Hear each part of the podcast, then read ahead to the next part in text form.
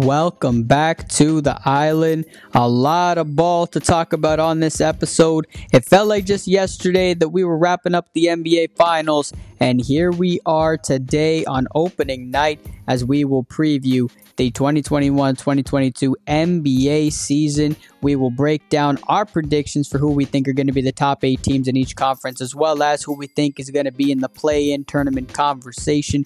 We'll also take a look at our early MVP award and the rest of the award candidates for this season and go over a few headlines as well with Ben Simmons and all that stuff. And then, of course, we will also recap week six in the National Football League and look ahead to week seven's matchup to some big ones going on. Tennessee beating Buffalo, the Dallas Cowboys moving to 5 and 1 after a wild win over the Patriots. We'll break it all down on this episode. And of course, don't forget to give us a follow on Instagram and Twitter for more f- sports news and analysis.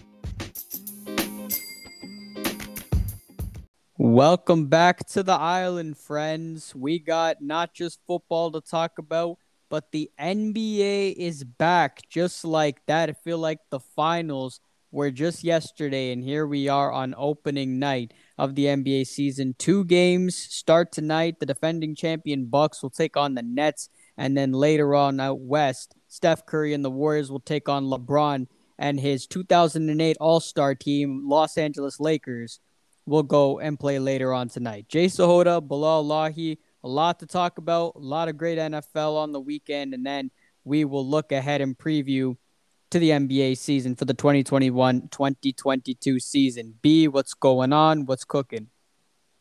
Another crazy weekend, man. Big dogs turned what, 35, 36 this weekend? Uh, very, very funny. I turned 22. And speaking of that, I'd like to shout out the New York Giants and the Cleveland Browns for absolutely positively nothing. As not only was it my birthday, but my 49ers were on a bye week and needed some help, sitting at 2 and 3 in last place. And the Giants and Browns got absolutely killed. So thanks for nothing. However, I'd like a big shout out to TJ Watt. That's my guy. He came back out He's been injured last few games, got a big time sack on Geno Smith. So shout out to the Pittsburgh Steelers for getting that done. So now the Niners are no longer in last place. So had to get that one out of the way. Um, but let's let's let's get it rolling with week six. There was some crazy headlines, and I think the best way to start it, I mean, we could start it two ways. Last night's game was insane out in Tennessee between the Titans and Bills going for it on fourth down. Let's let's start there. Let's start there. Tennessee took took on Buffalo 34-31 the good Tennessee Titans showed up. Again, I've been saying this for the last few weeks. The Tennessee Titans are just day and night.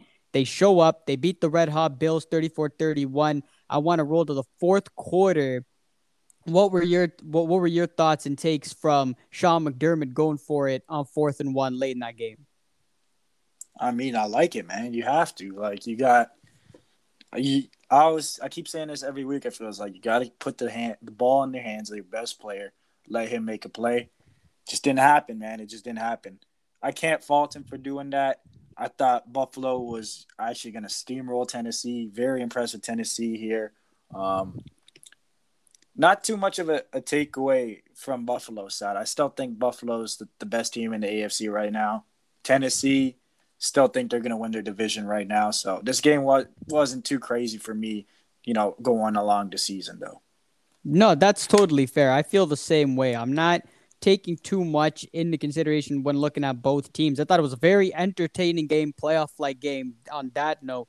But if I'm looking at if I'm taking this anything away for Buffalo or Tennessee, I'm not really taking away anything. I'm the same with you. I think Buffalo's still the favorite and the best team in the AFC. They played a great game. Their defense struggled a little bit. And the Tennessee Titans are not a bad football team. They are a good football team they can have these games where they can compete with the best teams in the league, and then they have weeks where they get you know creamed by the New York Jets.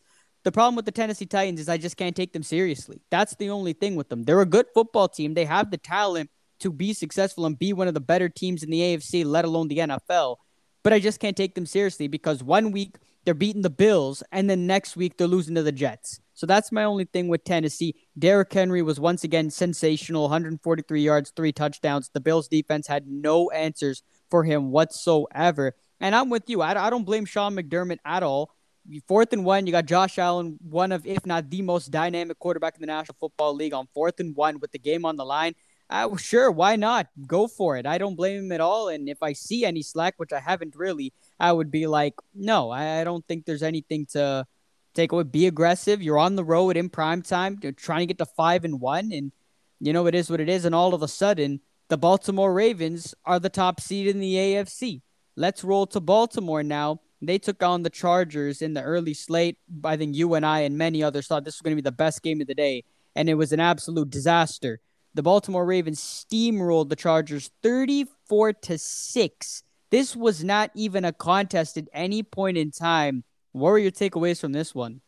Well, the one thing I was saying last week was um, Chargers looked a little susceptible to the run, right? And granted, they were playing Cleveland, but it still felt like Cleveland was getting anything they wanted, six yards of carry almost.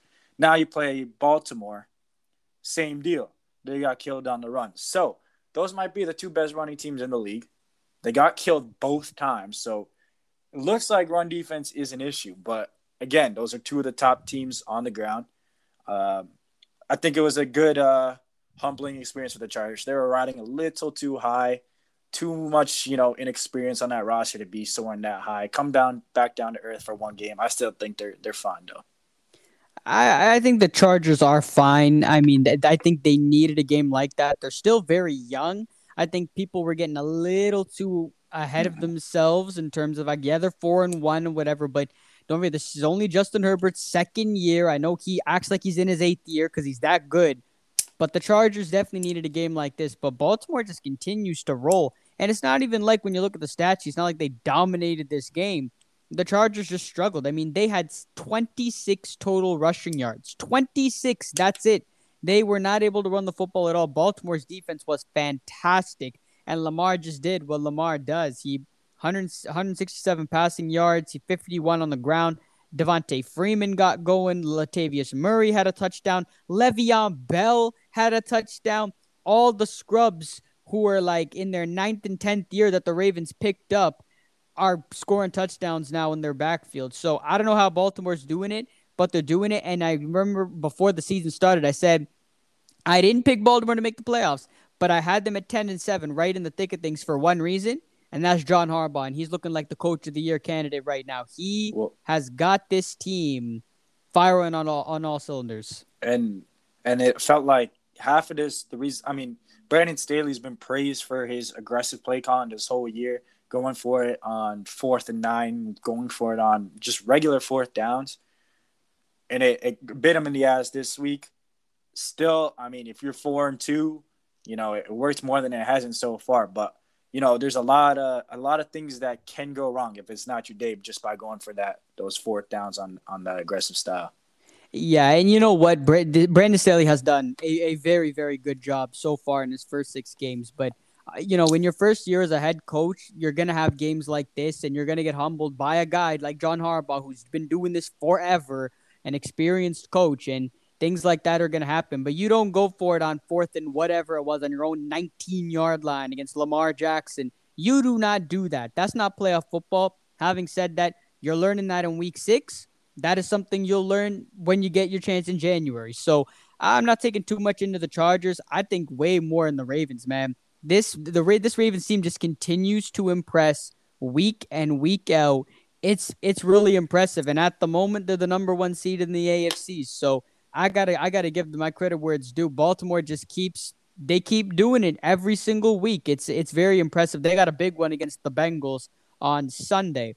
Steelers Seahawks on Sunday Night Football. Russell Wilson missed his first game ever of being the Seattle Seahawks quarterback. So it's Geno Smith at the helm turned out to be a pretty decent ending. I mean, the first half was just a slugfest. It was like 17 to nothing or 17 to 3, something like that.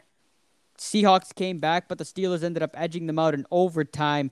I will say this. I don't want I don't have too much takeaway from this game, but I do want to say this. I mentioned TJ Watt at the top of the episode, but I, I'm gonna tell you, he is the most important player on the Pittsburgh Steelers team.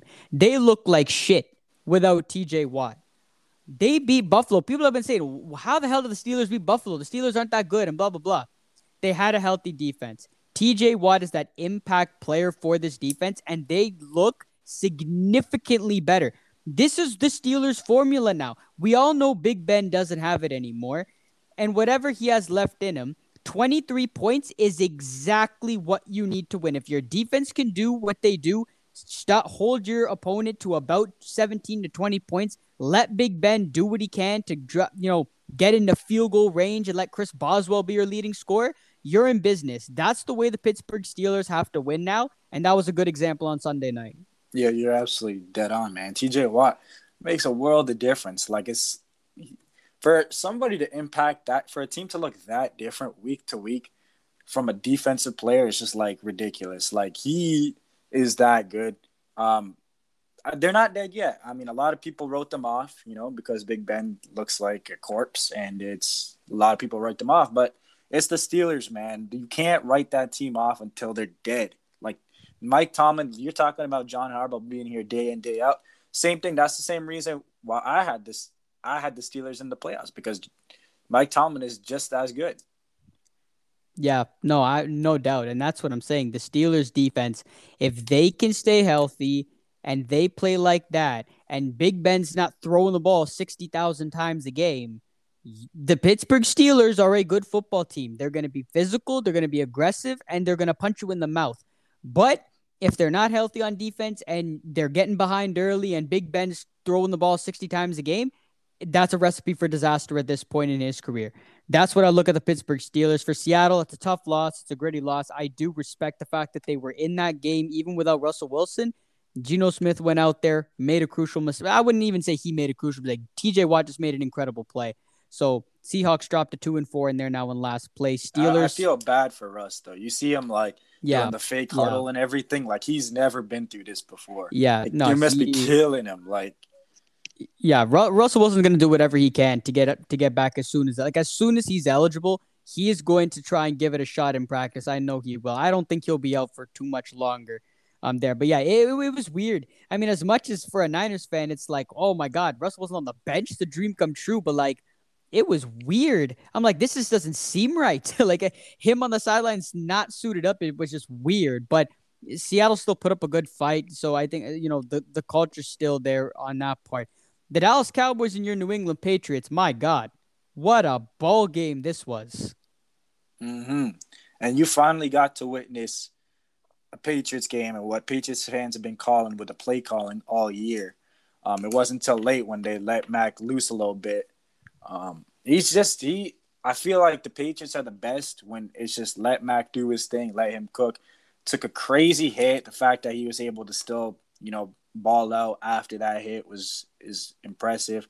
I mean, the Patriots are just a team that, all right, you're not gonna blow out the the Jets, you're not gonna blow out Houston, but then you're not gonna get blown out by Dallas, you're not gonna get blown out by Tampa. So it, it is what it is. Dallas is five and one. Dallas looks really good. They put up the most yards ever against Bill Belichick. I mean, if that's happening against Bill Belichick and you're putting up 560 or whatever you put up, I mean, the rest of the league is is on alert, man. That offense is like, who do you even stop? Like Wilson, he had a big game out of nowhere.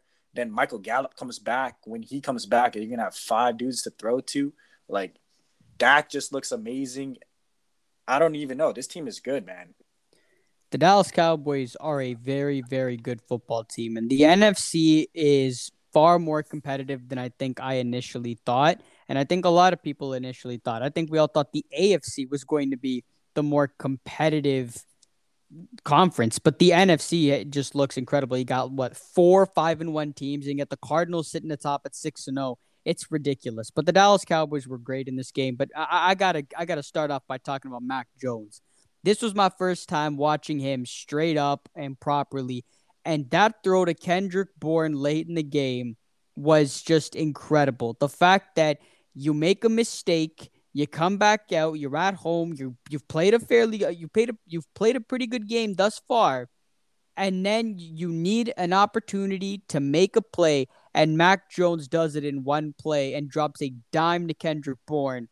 I gotta tell Mac Jones is a good damn quarter. He's gotten some bad luck right now. He has gotten some bad like you guys have lost some games that y'all should have won. And I think that just comes with being a young football team. But I gotta tell you, the talent is there, and Mac Jones looks very, very good. I was really impressed by him. But back to the Dallas Cowboys.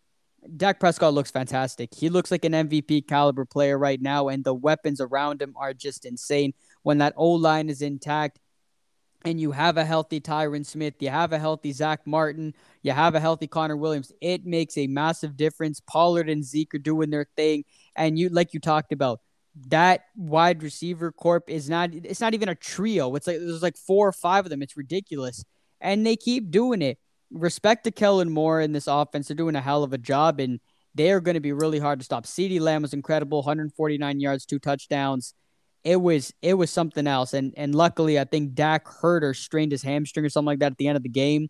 But they got a bye week coming up, so he should be good to go after that. But man, what a game. The Dallas Cowboys, I mean, let's let's be real. I do want to ask you this: Are you are you kind of? I know it's only week six, but you're like the Dallas Cowboys can be legitimate contenders, or like I still can't take them seriously because of you know the Dallas Cowboys. I it's the there's certain teams like the Cowboys are one of them. The Raiders are one of them. That I even if they win the Super Bowl, I am not taking them seriously. Like it's like I just can't, dude. Like Stephen A. says it, man. Yo, when the pressure's on, it bursts pipes for the Dallas Cowboys. Like I just can't do it. I cannot do it. If they go whatever 16 and 1, I can't do it. Like I just can't. It's the Cowboys, bro. I, I can't do it. Yeah, it's it's definitely it's only week 6, right? I don't think it's fair to talk about, you know, contenders or whatever, but I, I have always been a Dak Prescott fan since the, you know, since he came into the league. I know some people haven't been, you know, on him as much and, you know, think he he's all that, but the way he's come back from this ankle injury has been phenomenal. Um, I think this team is that good, but then when it comes down to it, you look at how competitive this NFC is. It's going to be an absolute gauntlet. So, do I think they can do it? Absolutely, but it's still very, very early in the season, and we got to see when they when they go up against some of the better teams in January. I think that's going to be really the thing there. But Dallas looks I, they look really good heading into got, bye. I do think they got a good shot at the one seed, though. It's a anybody can get the one seed. The Cardinals, I mean, my lord, the Cardinals. No, no, no, no, no. Hold on. See, that's the thing. The West, I don't think anybody in the West can get a one seed. There's no way. You, you're going to get beat up. There's going to be games where it's just like everybody's just going to beat up on each other. The Cardinals or the Rams, I, I think the one seed's out. I think to me, the one seed's Tampa or Dallas. I know, agreed. And no, that's what I'm trying to say is Arizona right now is 6 and 0 and they not only have to worry about yeah, every team in the NFC West, but they're like holy crap, there's like three other really good football teams coming for us for the number one seed. We can't lose a game. If they lose a game and they lose ground, they're not only going to lose ground in the division, but they're going to lose ground in the NFC. The NFC is just absolutely wild, man. Absolutely wild. Um, elsewhere, speaking of those Arizona Cardinals, they demolished the Cleveland Browns 37 to 14. The Browns are just bruised and battered everywhere. Kareem Hunt went down with an injury. He's going to miss time. Baker Mayfield got injured. I don't know if he's going to miss time. I don't think he will, but he's clearly in pain. It is a mess for Cleveland. Arizona keeps it rolling even without Kliff Kingsbury there. Minnesota went into Carolina and went in overtime 34 28. Any takeaways from those two? Yeah, I think it's the the Panthers are done, man. I think uh, the first three weeks kind of got a little bit blinded by, and it's just this is kind of more realistic for uh, for their standards. Minnesota, on the other hand, kind of they're kind of going in opposite directions, but uh, it's nothing too crazy. I feel like this is kind of what we set up initially. And then Arizona, man, like that was an impressive win. Like I don't care who's not playing on the other side, who's hurt on the other side. Just if you're missing your coach and to ball out like that, how much what was the final score? They dropped 37? 37, 37 to 14. That's ridiculous. To drop 37 without your head coach is ridiculous. Like I don't even who do they got next week? Do we know? They're on a oh, bye, they, oh, right? oh, they, oh, they, no, they got the Texans at home. They're gonna drop like sixty.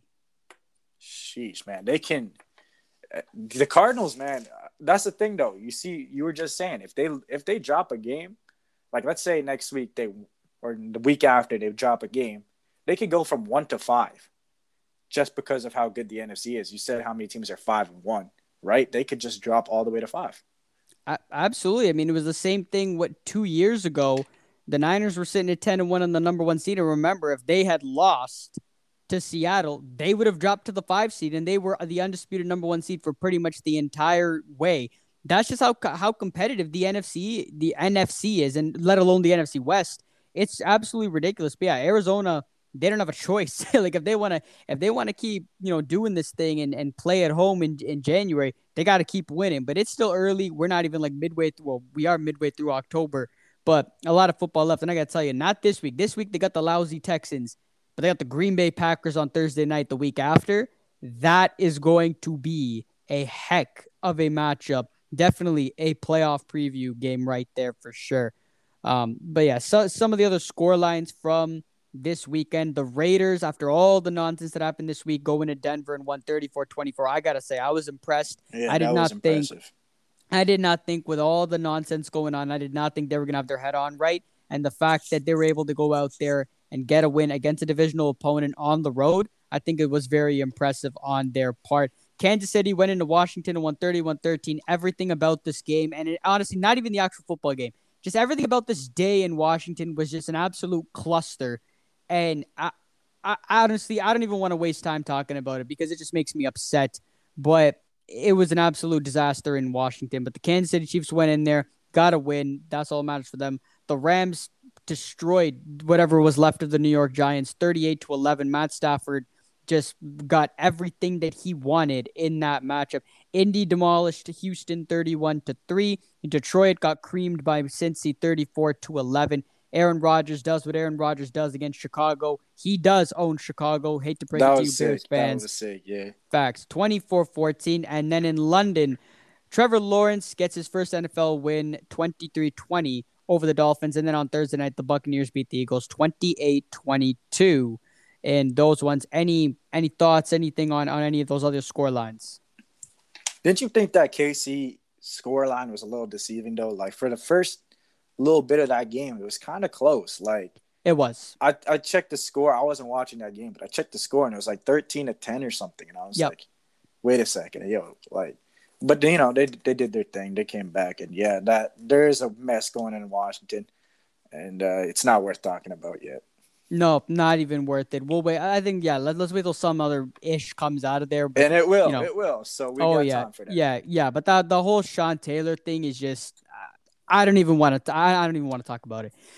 But as for that, I mean, is what it is there. But yeah, a lot, a lot of great games there. Having said that, let's move over to Week Seven. And before we do that, let's take a look at the standings real quick as to where the speaking of as we're talking about the AFC and the NFC, and we'll start with the NFC. So the Cowboys have full control of the NFC East. They're up three games. They're five and one. Washington and Philly are both at two and four, and the Giants are at one and five. Take this in. I think it's for the last four years straight. The Giants have been two and four or one and five for the last four or five years straight. That's just horrible. Absolutely dreadful there. NFC North, Green Bay's five and one, Vikings and Bears three and three, Lions 0 and six.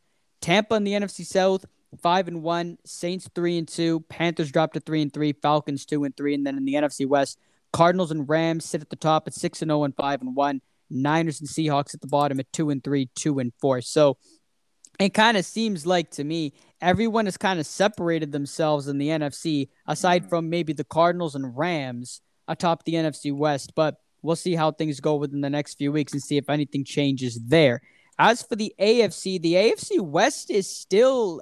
I mean, there's a lot to be sorted out there. Kansas City's three and three, and they're still in last place. Chargers at the top four and two. Raiders are also four and two. Denver three and three. AFC South, Tennessee's got two games up on everybody else. They're four and two. Indy's two and four. They look kind of good, but we'll see what they do. I mean, they beat a lousy Houston team, so I'm not taking too much into there. The AFC North is just ridiculous. Baltimore five and one, Cincy four and two, Pittsburgh and Cleveland at three and three, and then Buffalo has a pretty good hand or handle on the AFC East. So with that said, let's go to week seven. What are your game of the day and sneaky good game of the week? This is not a good slate at all. I, I feel like there's only two options here that we're both kind of looking at, right? Um, so my game of the day after what Tennessee did yesterday, it has to be KC Tennessee. Um, I still think KC, you know, they still they got to string some of these wins together now, right? You, what I said, it was kind of a close game at Washington for a little bit. They're still in last in the West. They got to come out and they got to win this game. Tennessee doesn't need this win as much, right? They're in the lousy South, but KC, man, they got to put on a show. And we're talking about defenses and how bad KC's defense was. dream matchup against Derrick Henry. Oh my god. Yeah, facts. I definitely agree with you, and that that is the direction I was gonna go in as well. Um, I'm gonna go ahead and say Ravens hosting the Bengals. I think this could be a really entertaining game. Or who am I kidding? We thought this was gonna be last week, and the Ravens blew out the Chargers. So who knows what's gonna happen in this game? But I think Cincy's playing good enough that they can make it a game. And I'll tell you what, if they go into Baltimore and they beat Baltimore, Cincy's putting the league on notice if that happens. But that's the first place in uh, the North on the line right there. Absolutely, it's a big game there, and and def most definitely the biggest game since Zac Taylor has taken over as head coach. So big one there. Let's move on. Rapid fire picks. I went ten and four last week. How'd you do? You went ten and four? No, I went ten and four. I only want. I got eight right. So I think we're over the last couple weeks are even now. I only got eight right. Fairly even. Yeah. No, you you had two on me last week. Yeah. Yeah. So about that. So Thursday night football, the Browns are completely depleted. I mean, I don't think a Thursday night game could have came at a worse time for them. They will host the Denver Broncos on Thursday night. Who you got? Man, I'm gonna go. I'm gonna go Cleveland, even though they're depleted. I think just Baker suiting up is super gutsy, and I think that inspires the team a little bit. I think Cleveland wins this one.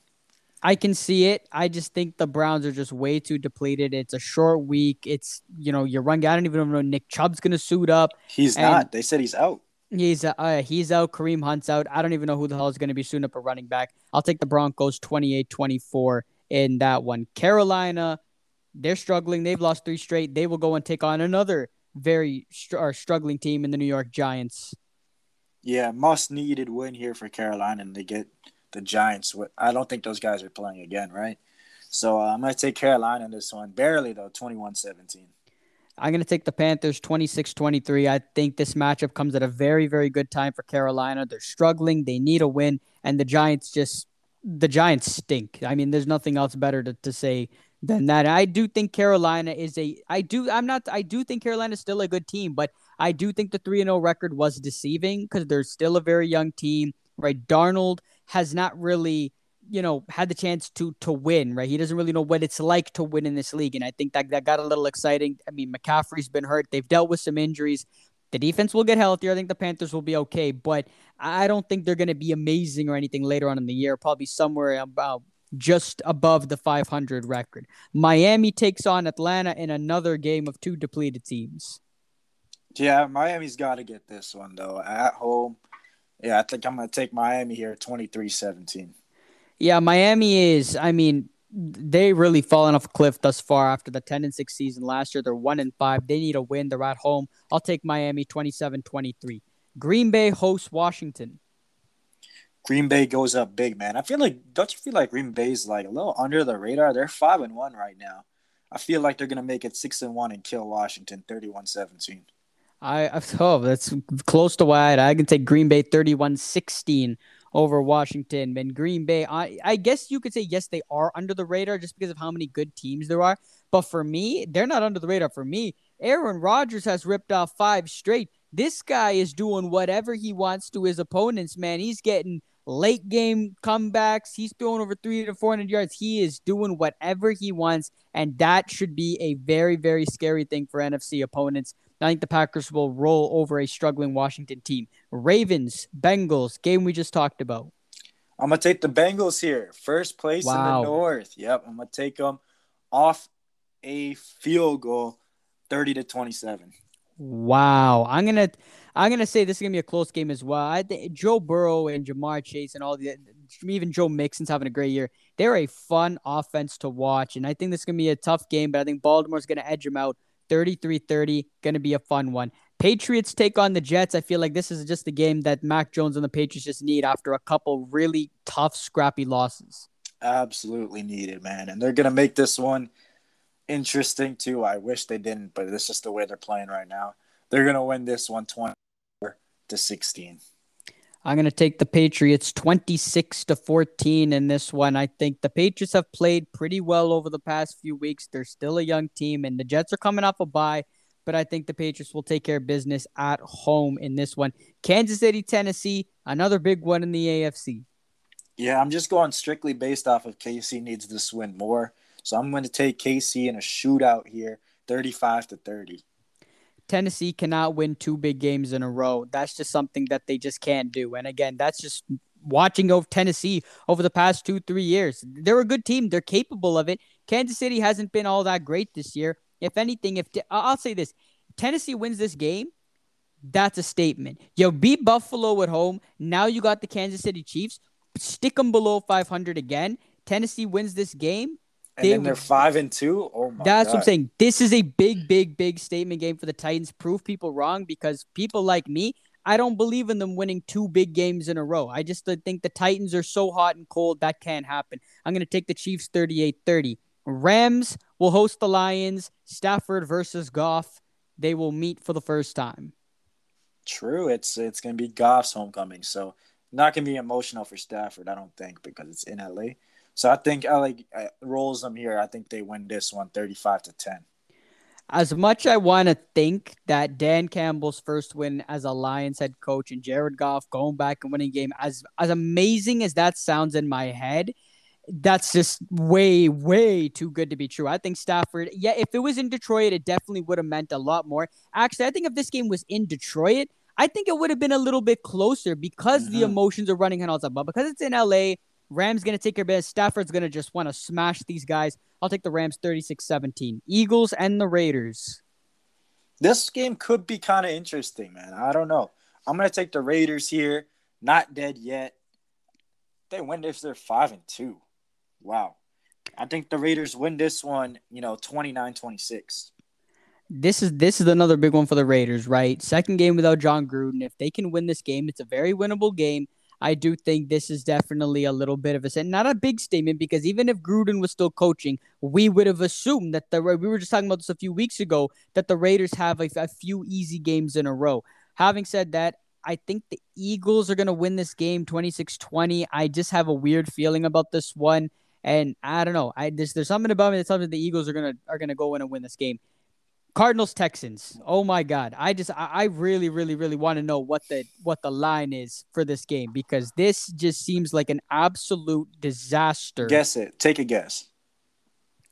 Oh my God! Let's say Arizona I by think, like on, twenty. I, I think the l- biggest line this year was Buffalo when they played Houston, and that was only like fourteen.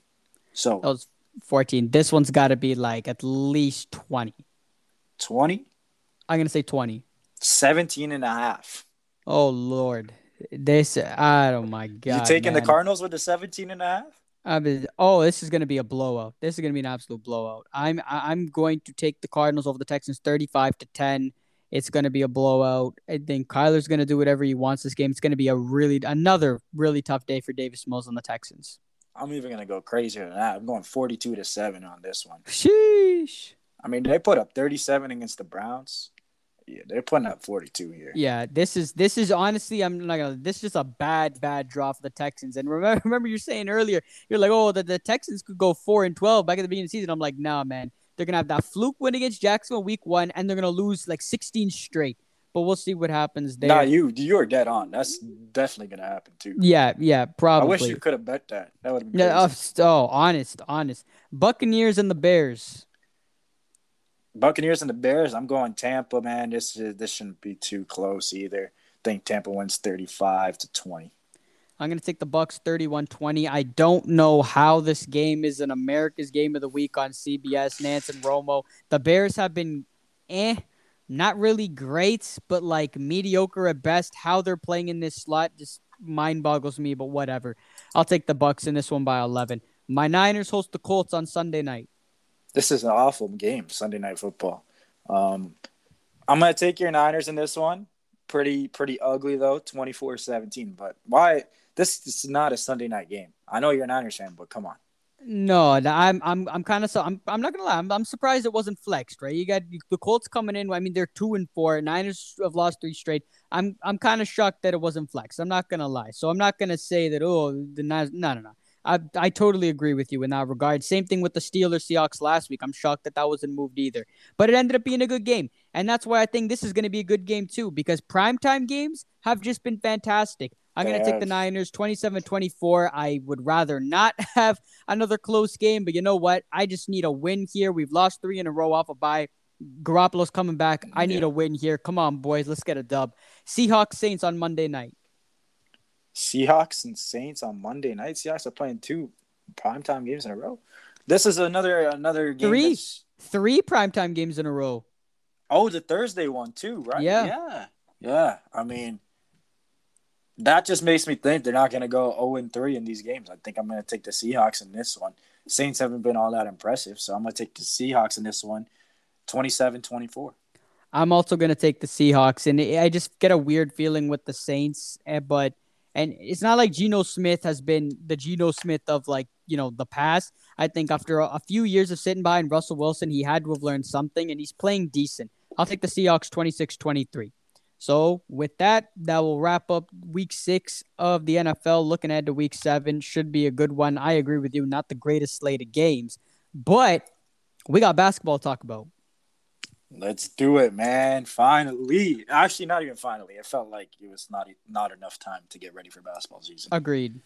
Um, let's do this, man. Let's get right into it.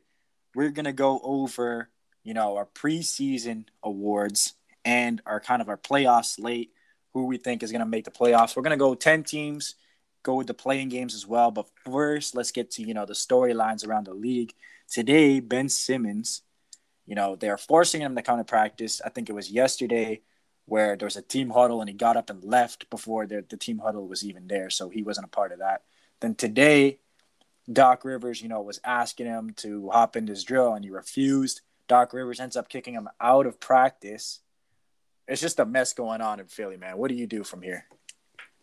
I have no idea what you do from here. And you know what? I'm going to be quite honest with you. I think the Sixers kind of screwed themselves because Yep. There was no trade market for Ben Simmons whatsoever. And you could have easily shipped Ben Simmons out if you had just asked for like a second round pick or like, you know, You could have got more than that. You could have got more than that. could have maybe even a first, just not asking for an You're just, just don't ask for a star. Like a star. They were, dude, they were asking for way more than a star. They were asking for like four stars and a draft. Like they were just asking for literally the world out of teams. And you have got to be absolutely insane. I know he's the number one pick and you picked him, but guess what? Some players that you picked number one, look at Markelle Fultz. Like uh, people have traded him around or whatever. You don't see teams asking for the, you know, five stars, you know, in return. Like it, things happen. Ben Simmons clearly did not pan out. He is a good defender and a horrible player on offense. I don't really know what to say any anymore about this, but it's just it's another distraction, similar to what we talked about last week with Kyrie Irving. It's just a distraction. Philly's got to do something about it. The time is ticking. The season's starting, and this is the team that quote unquote wants to compete for a championship, which they should have done last year, and they didn't. They lost to Atlanta. So I don't know what the, I don't know I don't know where you go from here for the Sixers, but I think that front office definitely did not put them in a good position by asking for everything in return for a guy who averaged like three points a game. just can't be good juju walking into the season like that, man. You got to be pissed off the way you performed, and now we got to deal with all this bullshit all off season. Got to be tough to be a Sixers fan. Other piece of news that we want to get to before we get into our playoffs: DeAndre Ayton, who I thought had a crazy good playoff run last year, definitely deserving of the max, is not getting it. There's a little bit of beef now between him and and and Sarver. I don't know what's going on he's gonna be a restricted free agent next year, and I want the Celtics to jump all over on that. That's all I'm gonna say. But it's interesting, man. I thought you know they paid Shamet, they paid Bridges, not paying DeAndre Ayton. What what do you make of that? It's a it's a weird one for me because Phoenix is a young team that took a massive leap last year into the NBA finals and they got a lot of experience in that regard. And I agree with you. DeAndre Ayton had a very, very good playoffs. Like the Suns wouldn't have got where they were if it wasn't for everybody. Like everybody on their team stepped up in some way, in some way, shape, or form throughout the postseason. DeAndre Ayton was consistent. He played very well. I think it got to the finals where the Bucks were just too much bigger and more physical that it was tough for DeAndre Ayton to make an impact. But anything before that, he was playing very good. So I don't really understand why. Maybe the Suns just don't want to pay him that much. They don't think he's worth that much. Maybe they think he just had one fluke year. I don't really know what to make out of this for Phoenix. I but I do think that if DeAndre ends up being a free agent at some point in time, teams are gonna jump on him because he played good. And guess what? If you're DeAndre Ayton and they don't want to give you a contract, ball out again this year and get paid somewhere else if Phoenix doesn't want you. Like you have a year to prove it, right? Prove to Phoenix what you're worth and and go from there. But it's an it's a weird one from Phoenix's standpoint if you're trying to get back to a championship. Maybe they don't think DeAndre Ayton's the answer at center. I don't know. Yeah, it's a weird situation to me. All right, let's get into it. You want to start with the East or the West? Let's go East. Let's go East. All right, so I'm pretty sure me and you got the top two seeds here. Milwaukee and Brooklyn. Yeah, yeah. I got I got Brooklyn being a one seed, Milwaukee being the two. I think it's really hard to repeat as the one seed, which is why I got Milwaukee at the two. I think Brooklyn will be fine, regardless of the Kyrie mm-hmm. shit. I think if KD stays healthy, Harden gets his opportunity to actually be a gut because Kyrie's just a nuisance when he's in there. And I think if Harden gets his time to shine properly, him and KD are going to be fine. And, and they have a good supporting cast in Brooklyn. I'll take the Nets as the one seed, Bucks as the two. I, went the other way just because I feel like Brooklyn doesn't give a shit about the one seed. They don't care That's about the true. regular season. So I went Milwaukee one, Brooklyn two. After this is where it gets weird though. I feel like these next, you know, four teams, I would be I wouldn't be shocked in whatever order you have them. So the next four, not in not in my order, you know, Miami, Boston, Atlanta, and Philly. You have those next four? Yep. I have those four exactly that, and I, will go ahead and give my order. I got the Miami Heat as the number three seed.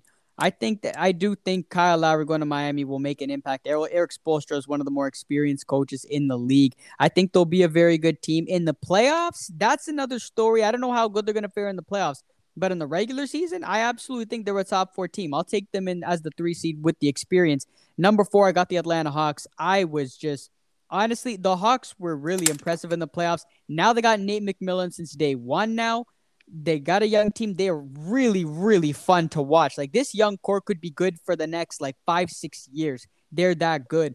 I like the Hawks at the four seed. I like your Celtics at the five at, at the five seed. Jaylen Brown, Jayson Tatum, they can stay healthy.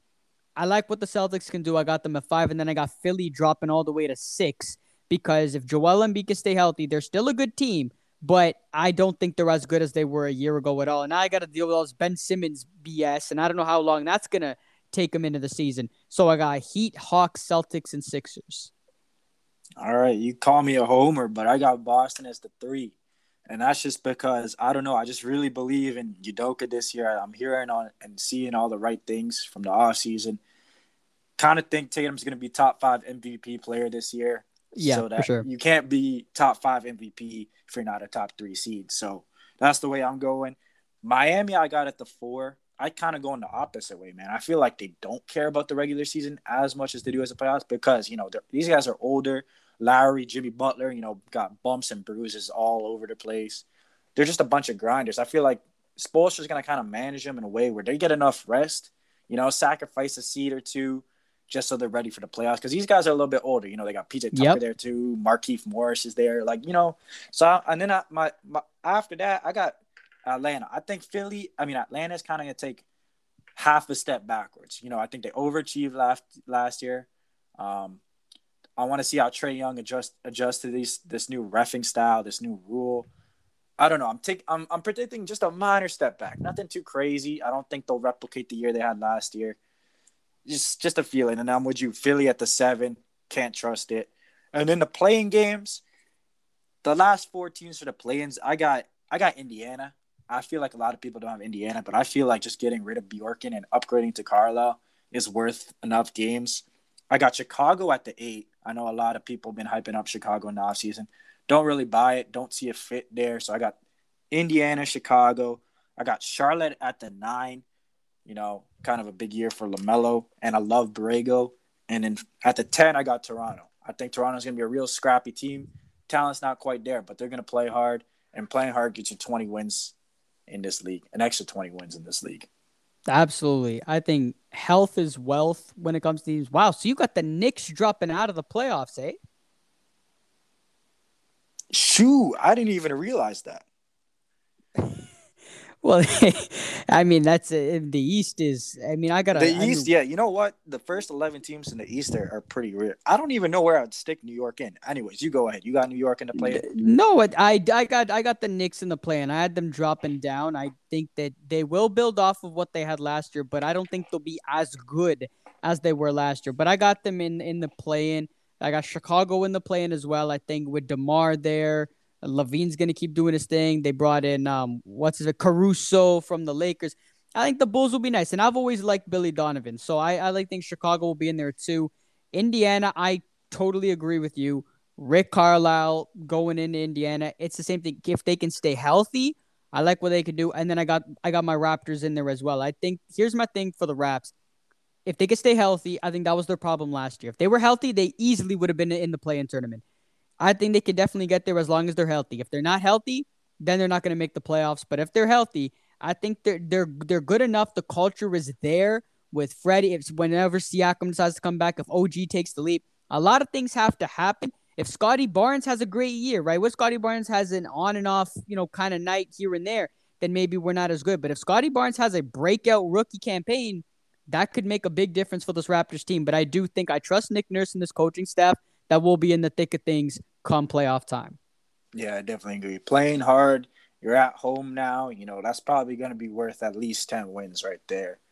I think they can make some noise. West Side, this is kind of awkward. This is really weird. So there's not a clear cut top two to me. Is there to you? Straight off the bat. Uh, honest to God, there could be like seven teams. Yeah. okay. We on the same. Two. Okay, we on the same. So I'm going with the Lakers at the one. Normally, I wouldn't go with a, a, LeBron team at the one, but I think the the Westbrook. This is where the Westbrook trade kind of pays off because he's not going to take any games off. He's going balls to the wall. So I'm going Westbrook at the one, or sorry, the Lakers at the one seed. I'm going to go Phoenix at the two seed. I don't really think that last year was a fluke. Um, I think they're going to be right there. DeAndre Ayton's going to have a big year just to prove it. Utah at the three. You know, just been playing together for so long just going to win enough games. I'm actually going to go Golden State at the four just because I don't know when Klay Thompson's going back. You know, if he's going to be right right away healthy. And mind you, last year they were just garbage, right? So I couldn't have them any higher than four. Um, five, Dallas. Might a lot of people saying Luka MVP. I think five is a good enough spot. Denver at the six. Same thing. We don't know where Jamal Murray's coming back. I trust Jokic to get a playoff spot just by himself, but MPJ might take a step. Portland at the seven, and then the Clippers at the eight. Yeah, I mean that's that could definitely happen. I mean, I'm not gonna lie. I I, I honestly was gonna put Denver at the one seed, but the thing is, I completely forgot about Jamal Murray. So otherwise, I thought they were gonna be. I I thought if Jamal Murray was healthy, I thought they would be the one seed. But I don't know when exactly he will be back. Now, obviously, he got hurt near the end of the year, so he's gonna miss. I'm assuming what up until late December, January, or earlier? No, no, no. I think he's further than that, man. I feel like he's like at least January, at least into the new year. Okay, all right. Well, on that note, I, I don't think they'll be the one seed, but I think they'll be up there. So I'm gonna say one seed. Listen, I don't think the Lakers are gonna be the one seed. I, for some weird reason, though, nobody thought Utah was gonna be the one seed last year.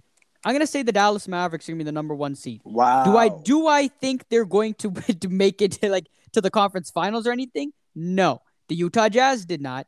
But I'm just saying this this this kind of random stuff usually happens where a random team ends up being the top seed in the West. That's the only reason why I got Dallas at number one. Well, if Having said, one seed, Luka's got to be MVP, probably. He has right? to be. Oh, absolutely. I mean, Jokic was MVP last year, right? So I gotta I gotta say I'll say Dallas one, LA two. I'll move Denver down to four, and I'll put Phoenix at three. I think the Suns will be fine. I think they'll take a small step, but the you know everything will still be there. So I got Phoenix at three, Denver at four, Utah at five, Golden State at six.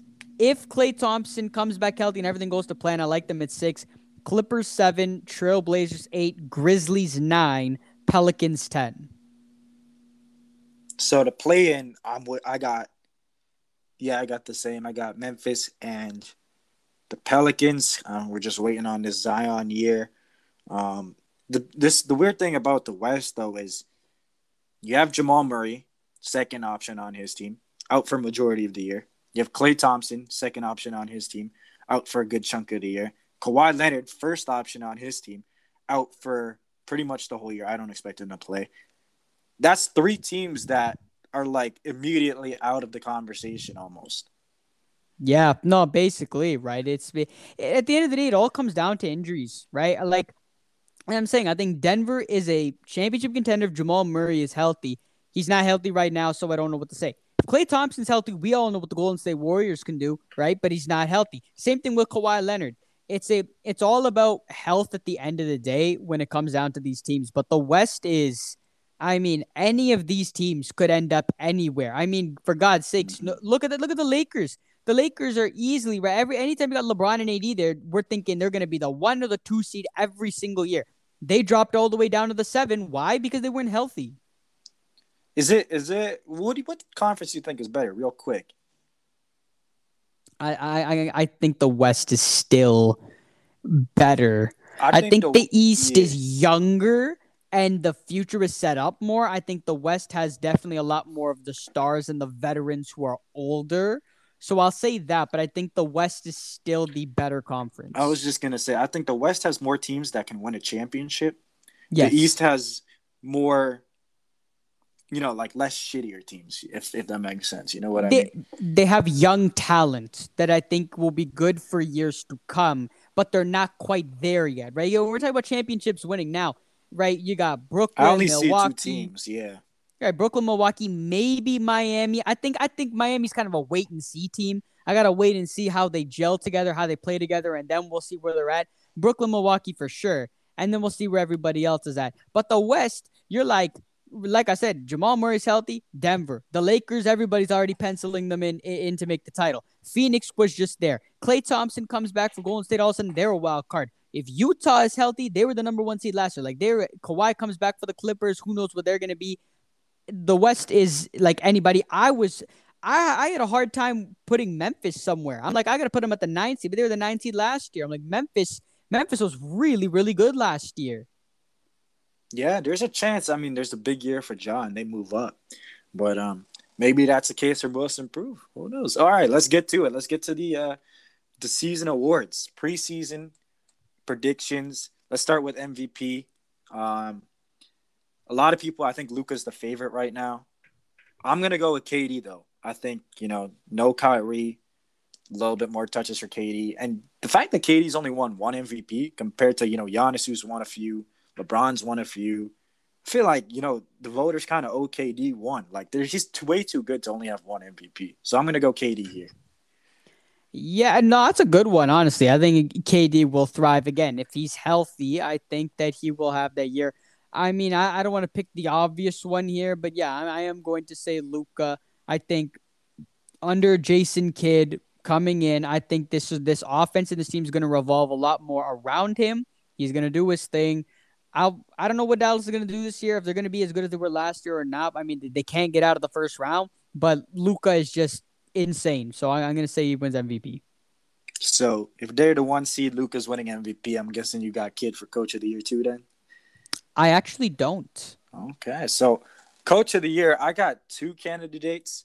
I'm gonna go. I'm just gonna go Udoka here because I think if they're the three seed, that's a that's a lot of noise, and I don't think Budenholzer or you know Vogel or any of those guys that have already gotten it would get it. So I'm gonna go Udoka here, kind of a dark horse, and then even darker horse. I'm gonna go Rick Carlisle. I I could see a world in where Indiana's like a four seed, and I yep. think going from a ten to a four with the exact same roster, pretty much, definitely will get some buzz. No, absolutely. And the Pacers have a lot of young talent as well. And I think that Rick Carlisle, being the coach that he is, could definitely make some noise.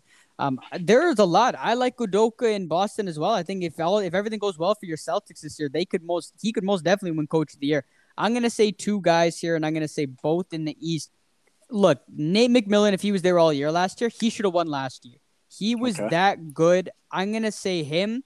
And if everything goes well in Chicago, a team who hasn't been good since Thibs was there, and really that's been it, at least in our modern era since Jordan left, Billy Donovan. This guy has done a lot of great things, especially in college. He came to the NBA, hasn't had the greatest luck. He's got some talent there. If he can do some good things with Chicago, and I'm talking maybe top six. I don't know, seven or eight, maybe, maybe not. Depends on how good they are. I'll put Billy Donovan's name in that conversation if if he can get Chicago back to winning basketball, which hasn't happened in a pretty long time. Um. Okay. I don't know. I mean, you got to you got to have a pretty good record to win Coach of the Year. Chicago, I, yeah, yeah, Chicago, that's what I I'm got saying. my eight seed. It's gonna be tough for that. No, Rookie no. If the they were like if they're like eight or nine or anything like that's what I'm saying. You got to be yeah, top yeah. five, top six. Yeah. All right, rookie of the year. This this is gonna be fun. I got I got a super dark horse right here. I got two two picks, and I'm gonna go.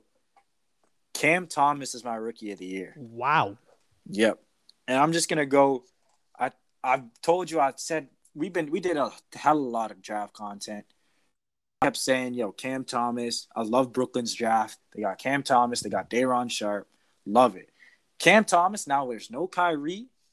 Oh my God, Cam Thomas is gonna get buckets on this team, and the team is gonna be in the national light. They're gonna be winning. It's not like Jalen Green's getting buckets and nobody cares if you get buckets in Houston. If you get buckets on Brooklyn and you're the one or two seed, yeah, now we're talking. I also have so that's my pick. I'm going Cam Thomas. My dark horse, which is really not as crazy as this one, is Davion Mitchell. And I think if Sacramento squeaks into like an eight seed or, you know, in the playoff games, it'll be because of Davion Mitchell's, you know, just winning mentality, what he brings to the table, and the influence he has on that squad. So those are my two. I'm going Cam Thomas rookie of the year. Damn, you went yeah, you went deep into that, and yeah, you've been high on Davion Mitchell all off season long. But I I do think this draft class, like we've been talking about, has just been so good that it, it could be anyone. Someone like Cam Thomas who got picked in the late first round.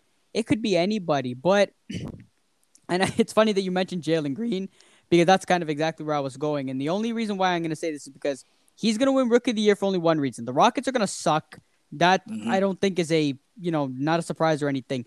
But if Jalen Green goes out and puts on highlight reels every day, dropping points, you know, 30, 30 point nights every once in a while, and starts putting the, the league on notice, I think Jalen Green could win Rookie of the Year. It's kind of out of nowhere. I don't know much about him, to be honest. I'm going to find out. We're all going to find out a lot about him and what he's got. He could be a complete, you know, flop, or he could be really, really good. It really depends on what his ceiling can be. But if those things happen and he's putting on a clinic every night, Jalen Green could win Rookie of the Year.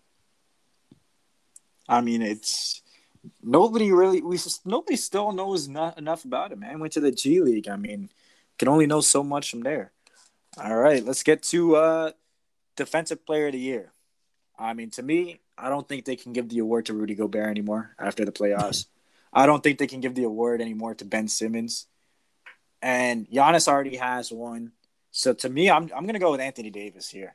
I think That's if the good one. Lakers are the one seed, it is gonna be because Anthony Davis is playing games, playing every single game. And uh, we saw how good defensively they were when he was healthy.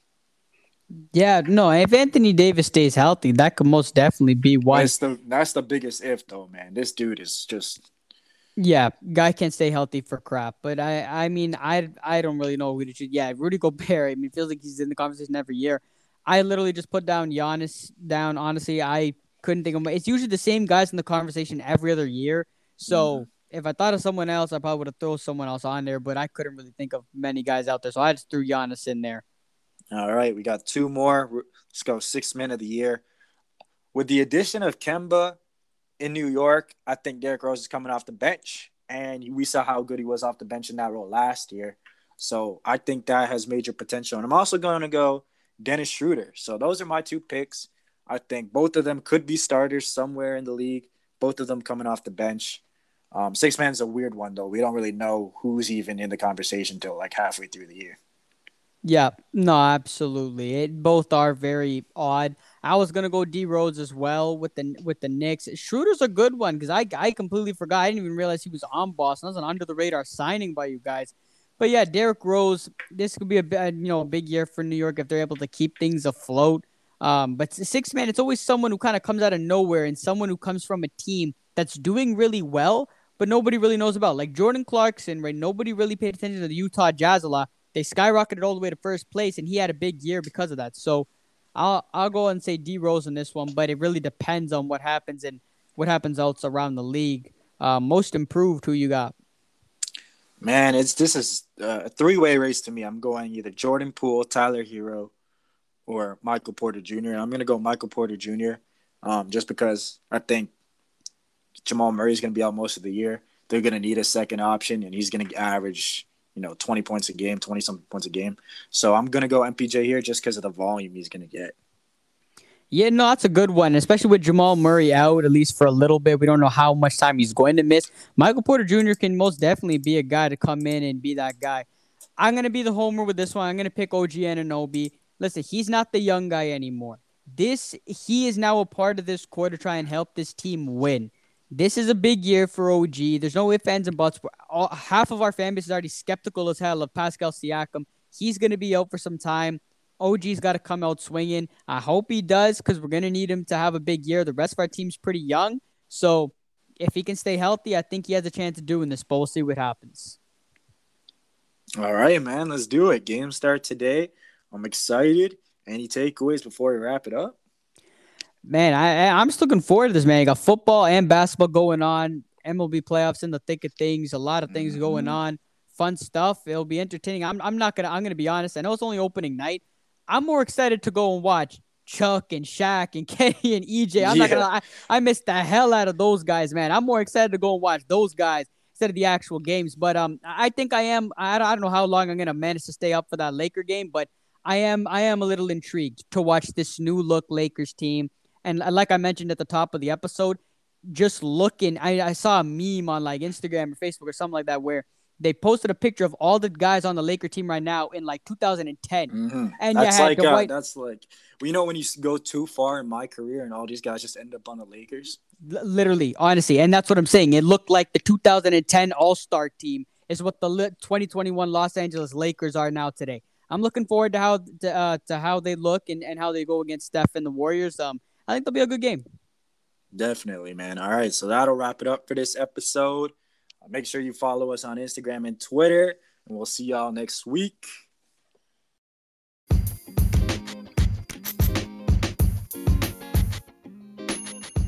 Thank you for tuning in to another episode of Baller Island. We got a lot more content coming your way, so make sure to give us a follow on Instagram and Twitter for more sports news and analysis.